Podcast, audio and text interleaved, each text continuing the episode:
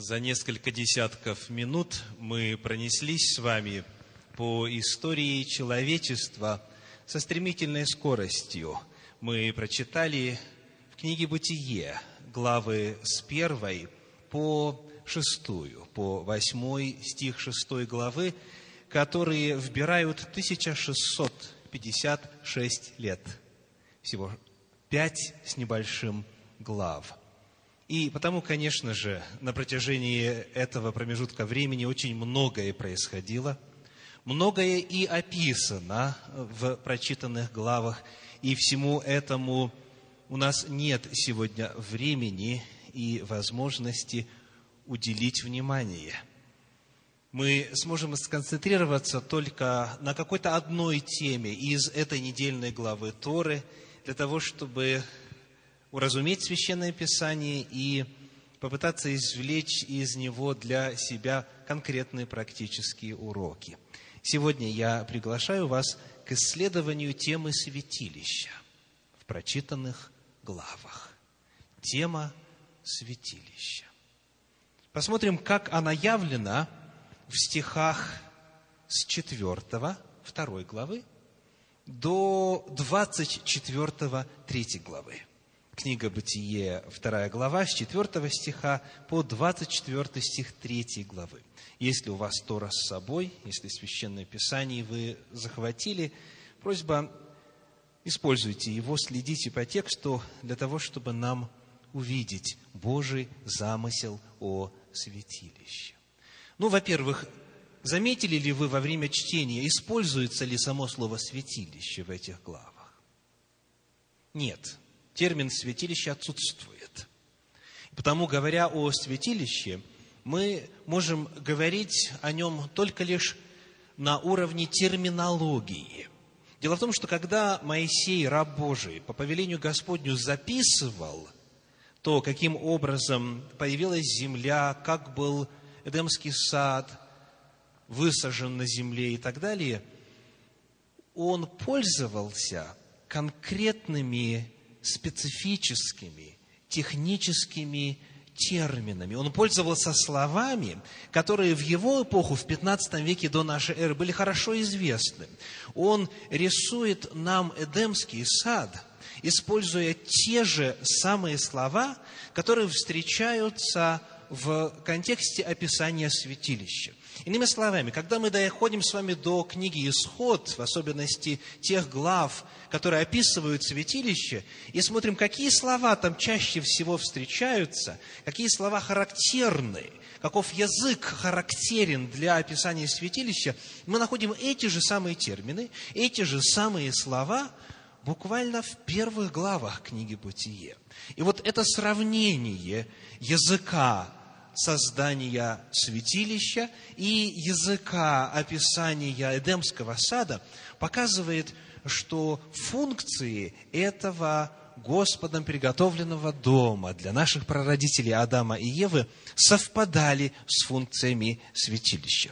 Приглашаю вас посмотреть на главные параллели в описании Эдемского сада, с одной стороны, и святилища, которое Господь повелел построить Моисею в свое время, в 15 веке до нашей эры. Во-первых, это восточная ориентация и сада, и святилища. Помните ли вы, где располагался Эдемский сад, согласно книге Бытия? На востоке сказано, это вторая глава, восьмой стих, «И насадил Господь Бог рай в Эдеме на востоке». Эдем – это определенная территория, и вот на востоке этой территории, этой земли был сад. Помните ли вы, как Скиния располагалась? Двор Скинии и вход в Скинию где был? Тоже, чтобы оказаться в святилище, необходимо было оказаться у восточных границ двора. Если вы конспектируете, это книга Исход, 27 глава. Стихи с 13 по 16, исход 27 глава, стихи с 13 по 16, 38 глава, стихи с 13 по 18. Восточная ориентация сада Эдемского и восточная ориентация святилища – это первая параллель, которая постепенно начинает создавать у читателя ассоциации этих двух мест друг с другом.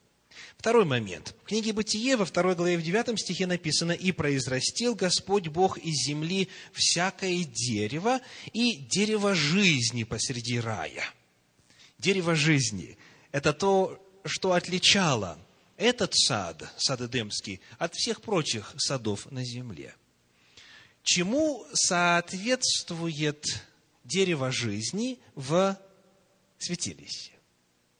Что там было такое во святилище, что представляло собой, олицетворяло дерево? Это, во-первых, семисвешник. Давайте вспомним, как он выглядел. Нас интересует книга Исход, 25 глава. Исход, 25 глава, стихи с 31 по 36. 25 глава, с 31 по 36 и сделай светильник из золота чистого. Чеканный должен быть сей светильник. И вот как он описывается. Стебель его, ветви его, чашечки его, яблоки его и цветы его должны выходить из него. То есть, как выглядел светильник? Как дерево. Еще раз повторим. Стебель, то есть ствол, ветви, чашечки, яблоки и цветы. Шесть ветвей должно выходить из боков его, три ветви светильника из одного бока его и три ветви светильника из другого бока его. Три чашечки наподобие миндального цветка с яблоком и цветами должны быть на одной ветви, и три чашечки наподобие миндального цветка на другой ветви с яблоком и цветами так на всех шести ветвях, выходящих из светильника. А на стебле светильника должно быть четыре чашечки наподобие миндального цветка и так далее. То есть дереву жизни в Эдемском саду соответствует светильник, семисвечник во святилище. Это была вторая параллель. Третья. В Эдемском саду был источник воды – как это описано. Вторая глава, возвращаемся, Бытие, вторая глава. Нас интересует десятый стих в первую очередь. Бытие 2.10. Из Едема выходила река для орошения рая, и потом разделялась на четыре реки. Был источник воды. Был ли источник воды во святилище, в конструкции святилища? Чему это соответствует во святилище? Была специальная умывальница. Вновь, для тех, кто конспектирует, это книга Исход, 38 глава, 8 стих. Исход 38, 8. Указано, что там необходимо было создать умывальницу, и она была неотъемлемой частью служения во святилище. Не могли священники совершать служение, не омыв предварительно рук и ног. Это был третий элемент. Четвертый – использование и наличие золота и драгоценных металлов. Во второй главе книги «Бытие» в 12 стихе сказано так. Бытие, 2 глава, 12 стих. «И золото той земли хорошее, там бдалах и камень оникс». И бдалах и оникс – это драгоценные, полудрагоценные камни. Что было золотого во святилище и где камни находились? Легче сказать, что не было золотого во святилище, поскольку все было золотом обложено, и стены, и жертвенник курений, и стол, и ковчег завета, и а, только лишь для двора подставы были серебряные. Использовалось и серебро, но золото очень ярко выражено. А в отношении камней, драгоценных и полудрагоценных камней, где у нас есть соответствие? Это в первую очередь убранство одежды первосвященника. У него было здесь, на груди, на наперстнике судном, определенное число, 12 камней, плюс Урим и Тумим. Таким образом, вновь у нас есть на уровне терминологии, на уровне описаний соответствие святилища и Эдемского сада. Это был четвертый момент. Следующий, пятый. Это наличие херувимов. Помните ли вы, сколько было херувимов в Эдемском саду? Слышу два. Есть ли иные мнения?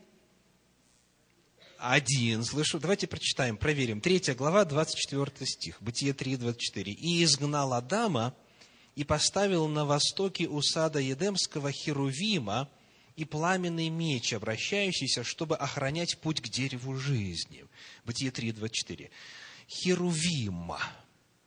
Единственное число в синодальном переводе. Можете ли вы проверить, если вы владеете иными языками, или же принесли с собой иные переводы, слово «херувима» единственного или множественного числа в других переводах. Пока вы ищете, расскажу, что говорит подлинник. Дело в том, что в древнееврейском слово «херувима» звучит так. Херув или керуба. Это единственное число. А има, те, кто знает, в древнееврейском это окончание множественного числа. Да? Вот, например, Эль – Бог, Элохим – боги, множественное число. Потому что само слово херувима в подлиннике обозначает множественное число это слово керуб встречается и в единственном, естественно. Но вот здесь, в оригинале, используется именно множественное число. Потому дословно читается текст так. «И изгнал Адама, и поставил на востоке у сада Эдемского Херувимов» по-русски. Итак, херувимы присутствуют в описании Эдемского сада. Есть ли херувимы в описании святилища? Есть и немало, правда? Ну, давайте вспомним, где они есть. Во-первых, на крышке ковчега. Они встроены, они вмонтированы в крышку ковчега по обе стороны крышки. Где еще? На завесе, которая отделяла и вход во святое, и святое от святого святых, и, в принципе, покрывало скинии, оно все было уткано вот этими изображениями херувимов. То есть херувимов там много было. Потому тоже там были херувимы, множественное число.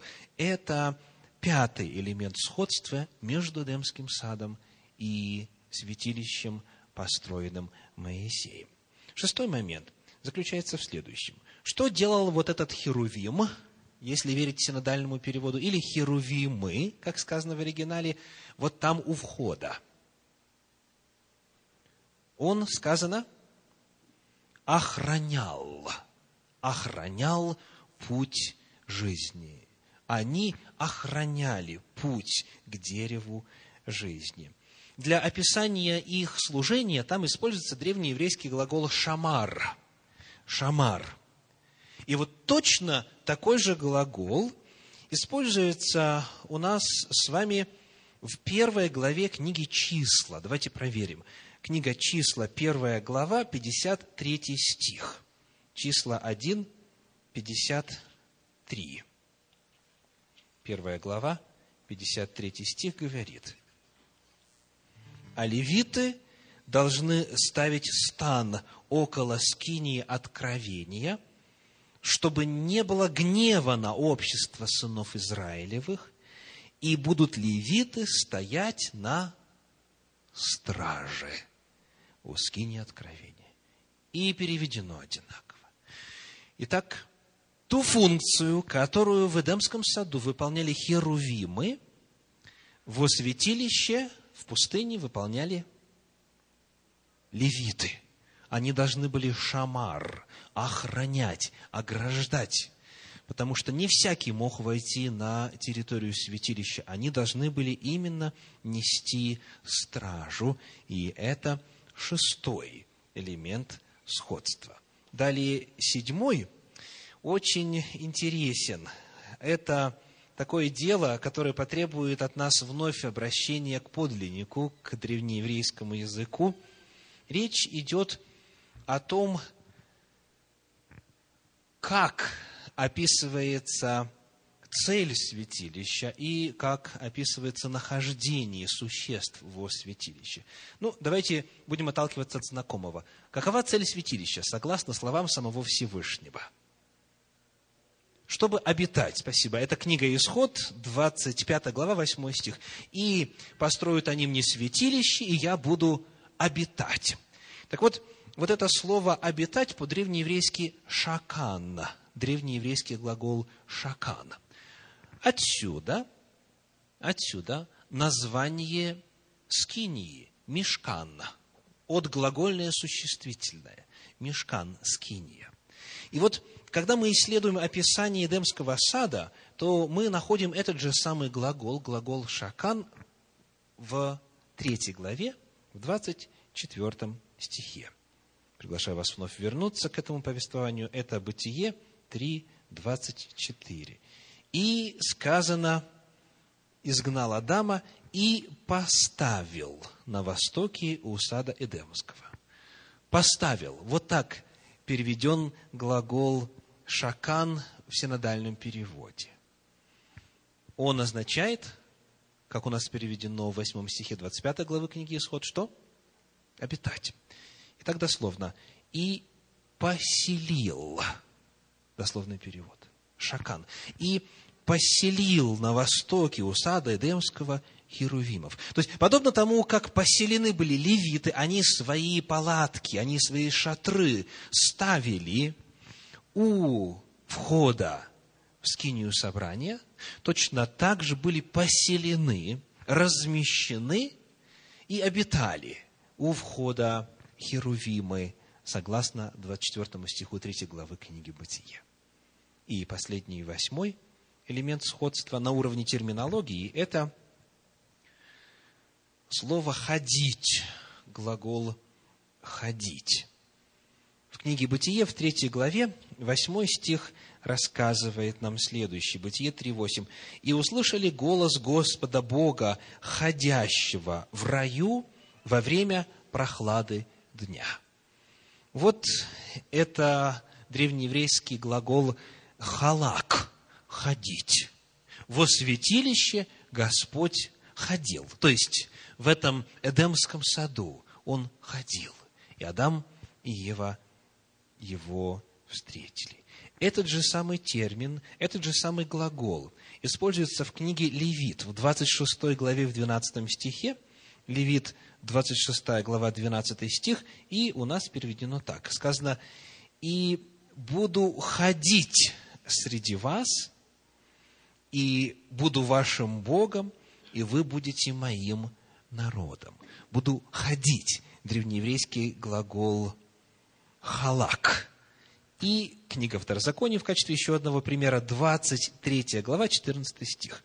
23 глава, стих 14 говорит, «Ибо Господь Бог твой ходит среди стана твоего, чтобы избавлять тебя и предавать врагов твоих в руки твои, а посему стан твой должен быть свят, чтобы он не увидел у тебя чего срамного и не отступил от тебя.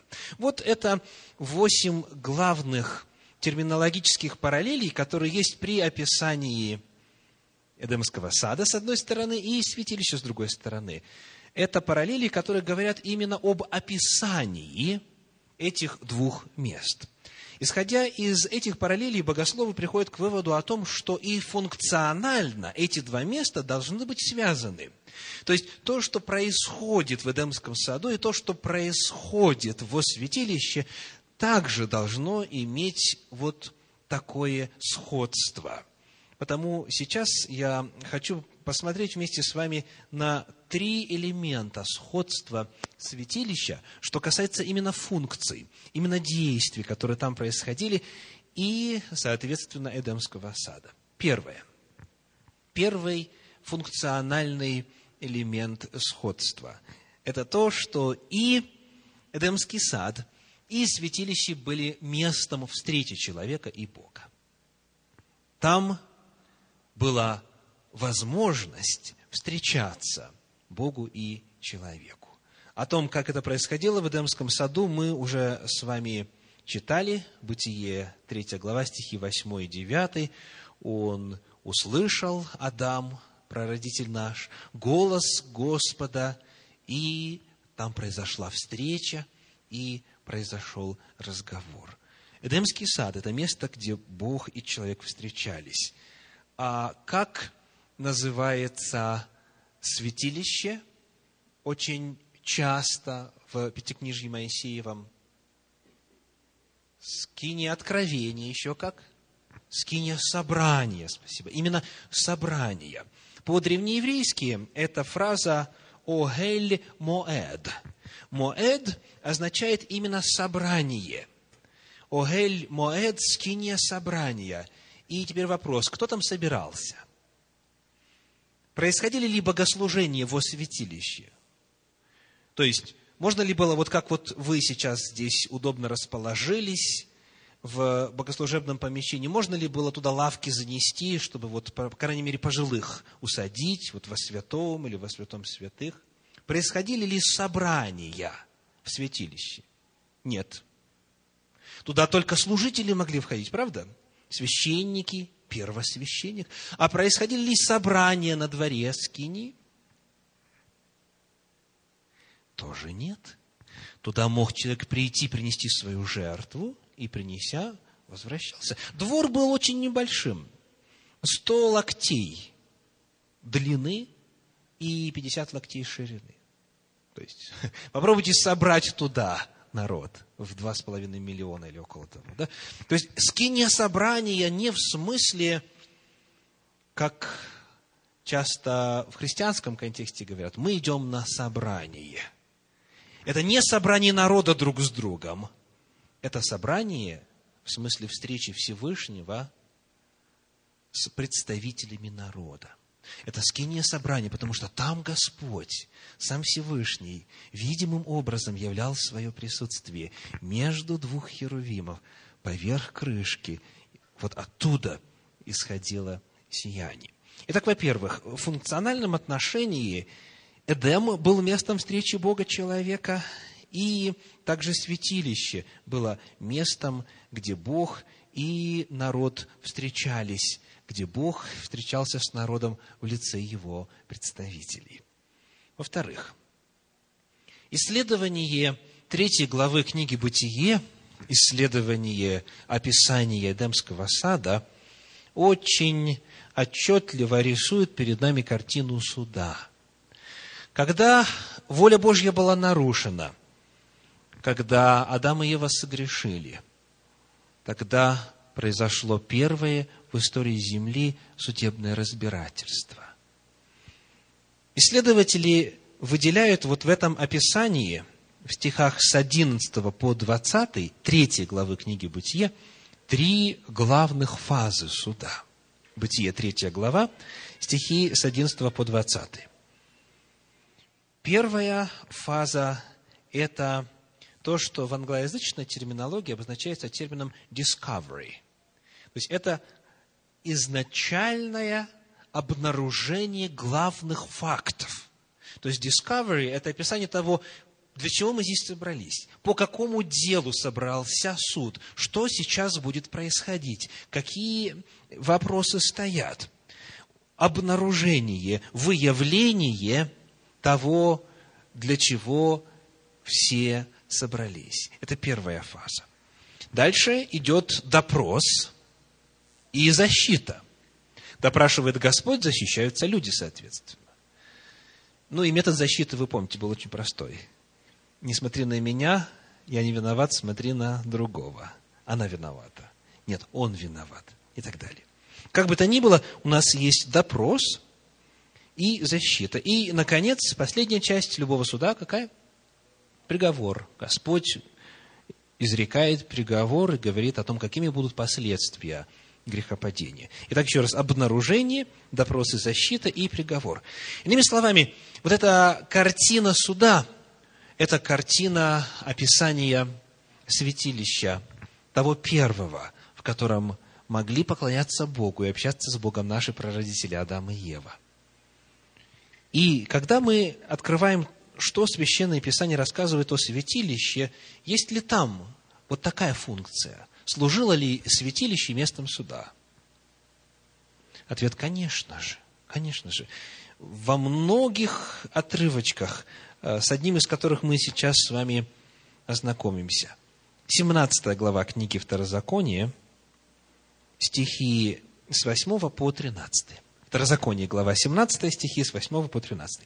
«Если по какому делу затруднительным будет для тебя рассудить между кровью и кровью, между судом и судом, между побоями и побоями, и будут несогласны мнения в воротах твоих, то встань и пойди на место, которое изберет Господь Бог твой». Что это за место такое? Место, которое изберет Господь Бог твой. Это как раз место, где святилище стоит. И дальше сказано, и приди к священникам, левитам и судье, который будет в те дни, и спроси их, и они скажут тебе, как рассудить. И поступи по слову, какое они скажут тебе, на том месте, которое изберет Господь. И постарайся исполнить все, чему они научат тебя. И так далее. То есть святилище было местом, куда шли, когда невозможно было принять решение на уровне местного суда, когда не согласны мнения в воротах твоих, говорит Тора. Ворота – это место суда, это место решения общественных вопросов, это место, где заседают старейшины. Если несогласные мнения, тогда иди в центр – которым позже стал Иерусалим, иди туда, в Иерусалим, на то место, которое изберет Господь, и там вот именно священник и левит, и судья, они скажут, как поступить. Святилище было местом суда.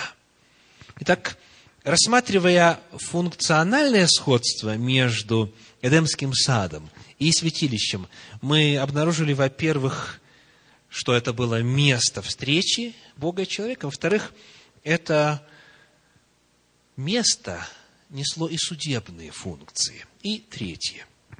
Это было место жертвоприношений. Святилище было место жертвоприношений. Ну, в отношении святилища, которое Моисей построил, здесь даже и сомнений в этом нет, правда? Был жертвенник, жертвенник, обложенный медью, который стоял на дворе. Он назывался жертвенник все сожжения. Там приносилась масса жертв. А есть ли рассказ о жертвах в контексте повествования об Эдемском саде?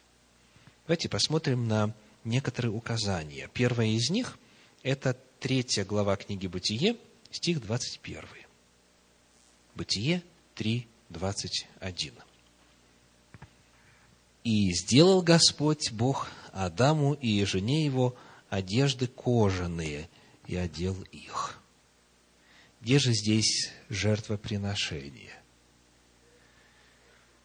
Для того, чтобы его здесь увидеть, а оно здесь есть обязательно, необходимо снова обратиться к сравнению функций во святилище.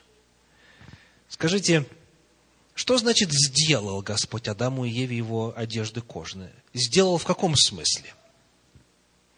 подлиннике есть два главных глагола, которые используются для описания делания чего-либо.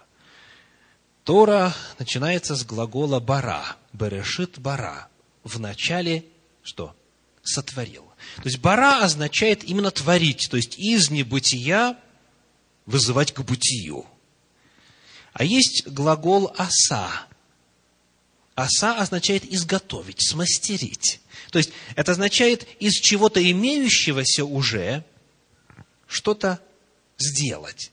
Вот когда э, описывается, как Господь уже что-то на земле творил, часто используется именно глагол «оса». Он создал бара, землю, небо, и потом оса из вот уже имеющегося, из элементов земли и так далее, и воды, он уже творил, в смысле делал, изготавливал.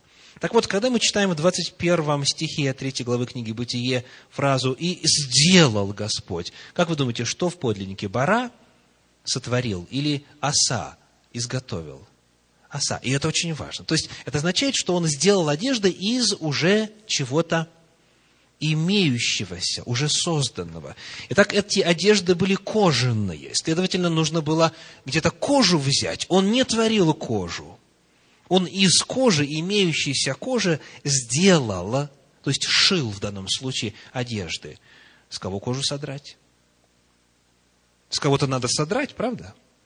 Потому что в противном случае где ее взять? То есть ее можно было либо бара из ничего именно сотворить, но здесь используется глагол оса. Он использовал уже имеющуюся кожу. И ответ на вопрос, откуда он ее взял, мы находим в книге Левит в 7 главе, 8 стихе. Левит, 7 глава, 8 стих. Сказано, «И когда священник приносит чью-нибудь жертву все сожжения, кожа от жертвы все сожжения, которые он приносит, принадлежит священнику». Вот это одна жертва, жертва всесожжения. Она, как и говорит наш термин, все сожжения, сжигалась целиком, но кожа не сжигалась. Кожа, сказано, принадлежит священнику. Ее можно было использовать на любое дело. Таким образом, мы узнаем, что в 21 стихе 3 главы книги «Бытие» рассказывается именно о жертве всесожжения, которая была принесена для того, чтобы, во-первых, исполнился принцип возмездия за грех – смерть. Две жизни были отданы в жертву. Одна за Адама, другая за Еву. И вот из кожи этих жертвенных животных нашим прародителям Господь сделал одежду. Таким образом, мы узнаем из третьей главы книги Бытие о том, что там была принесена жертва. И очень интересно также обратить внимание на то, в каком месте описывает третья глава книги Бытие это жертвоприношение. Что прямо перед 21 стихом описано? Можете посмотреть? Бытие 3.21 описывает изготовление одежд, а в 20 стихе сказано, «И нарек Адам имя жене своей Ева, ибо она стала матерью всех живущих». А почему вдруг Адам решил так ее назвать? Скажите, она уже стала матерью в тот момент, когда он ее называл? Или нет? Когда она станет матерью? Но если судить по книге Бытие, только в четвертой главе она станет матерью, да? Когда Каина родит, уже будучи изгнанной из Эдемского сада. А здесь он называет ее Евой, по-древнееврейски Хава. Хава – жизнь, так? Как в той самой песне. Хава Нагила жизнь радостная. Так вот, он называет ее словом «жизнь», когда о жизни еще нет возможности говорить. Она еще не стала матерью. Он мог ее назвать словом «жизнь» только в контексте того, что Всевышний сказал в 15 стихе. А именно, что будет что? Семя жены. Будет семя жены, будут потомки жены и один из этих потомков поразит змея в голову.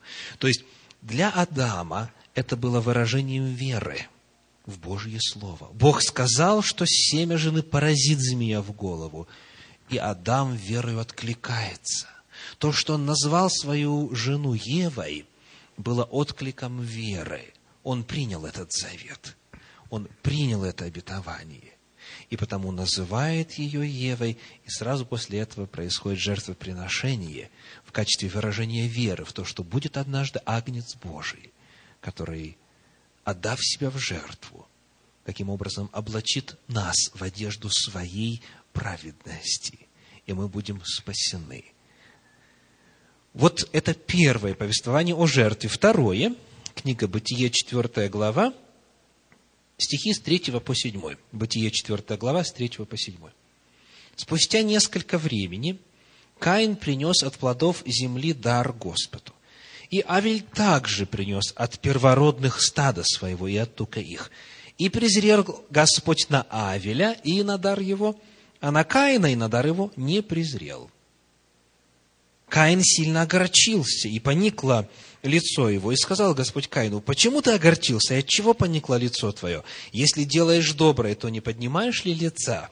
А если не делаешь доброго, то у дверей грех лежит.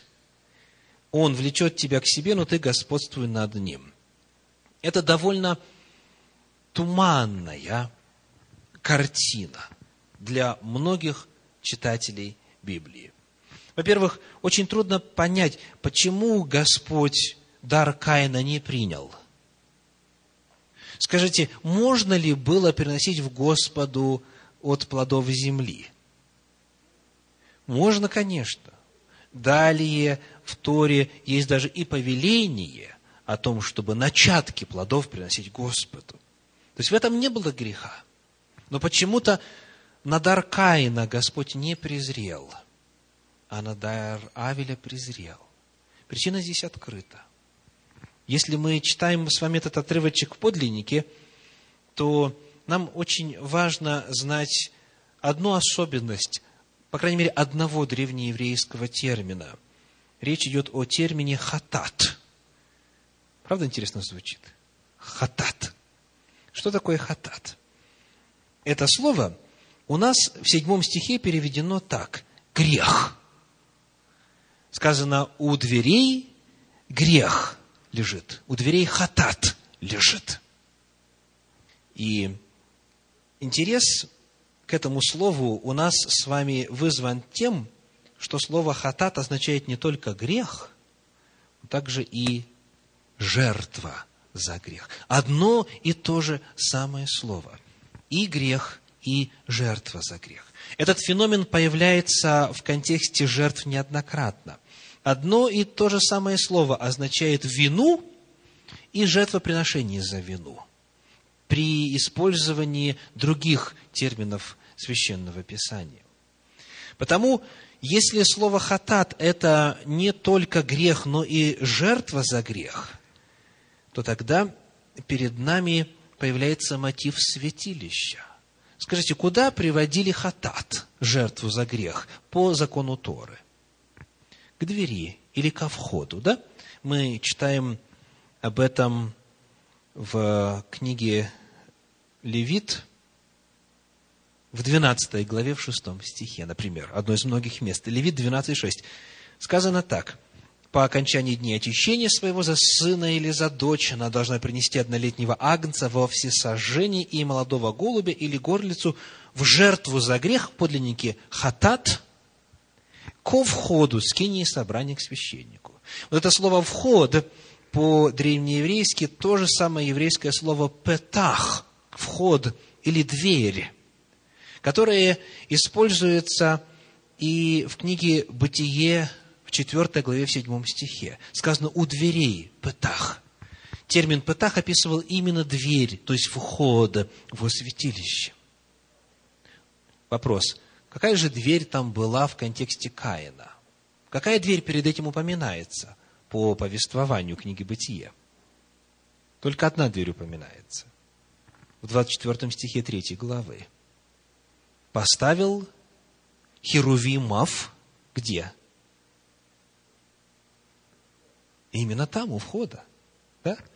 То есть, он поставил там, чтобы охранять путь к древу жизни. Он поставил на востоке у сада Эдемского Херувима и пламенный меч обращающийся. Он поставил, чтобы не было входа, чтобы не было возможности войти. То есть, единственная дверь или единственный вход, место входа, которое упоминается в повествовании до сего момента, это именно вход в Эдемский сад. Помня это, давайте прочитаем вновь этот седьмой стих. «Если делаешь доброе, то не поднимаешь ли лица?» То есть Господь обвиняет Каина в том, что он делает грех. Он обвиняет его в том, что он делает, причем сознательный грех. Он говорит, твое лицо показывает, что ты знаешь, что ты неправильно поступаешь.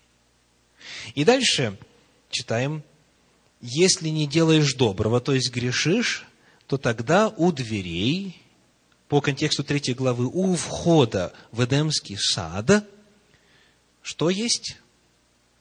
Жертва за грех. У входа в Эдемский сад можно принести жертву за грех. И эта жертва за грех, она снимает с человека вину.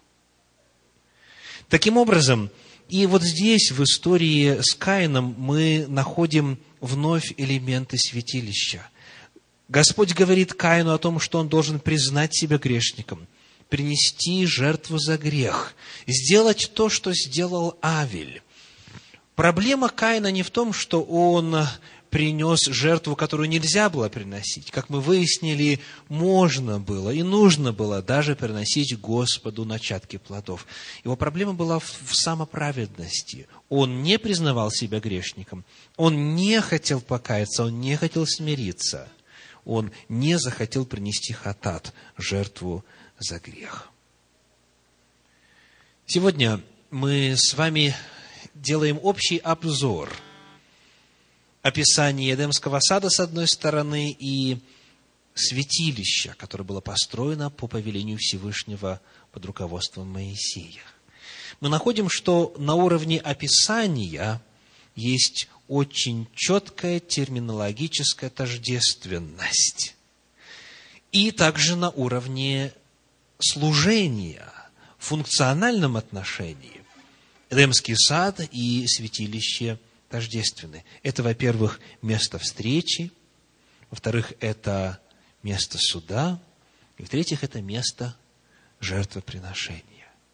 Это означает, что святилище существовало на земле с самого начала. Когда произошел грех, то святилище, вход, вход в святилище был местом, куда можно было приходить на Бога поклонение – там были служители, херувимы, которые содержали стражу, которые были поселены там, которые могли, как далее представители колена Левия, помогать, сопутствовать служению жертвоприношения и иных видов служения Господу. Было место, где можно было совершать обряды. Было место, где можно было совершать жертвоприношения, где можно было суд осуществлять. Было место на земле, было святилище Божье с самого начала истории человечества. Бог с самого начала предложил способ спасения от греха, как только грех произошел. И потому, когда спустя столетия Бог показал Моисею, как нужно построить скинию на земле – это не было чем-то новым или какой-то новой концепцией.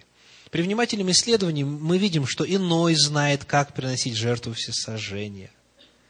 И Авраам знает, что нужно делать с жертвами, каких животных рассекать, а кого не рассекать.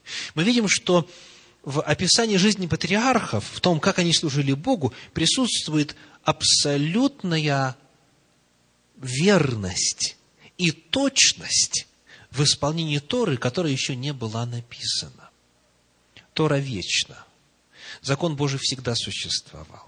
И уже Адам знал и о системе жертвоприношений, и о святилище Божьем, и о главных истинах о спасении, которые были явлены человечеству. Милость Божья заключается в том, что всегда, во все времена был путь спасения – и это был путь спасения верою, верою в Агнца, который берет на себя грехи всего мира. И сегодня святилище столь же реально.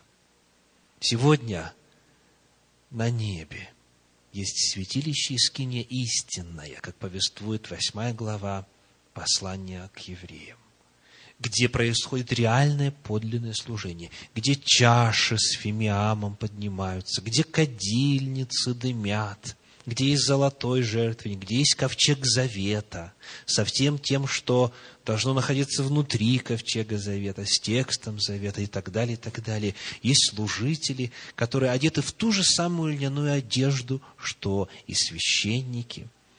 Сегодня также есть место, куда мы можем верою приходить и обретать прощение грехов, как и Адам и Ева, как и жители допотопного мира, как и затем после строительства Скини во времена Моисея. Принципы спасения, принципы получения от Господа жизни вечной всегда были и остаются неизменными. И это благая весть. Бог был любовью есть любовь и всегда будет любовью. Аминь.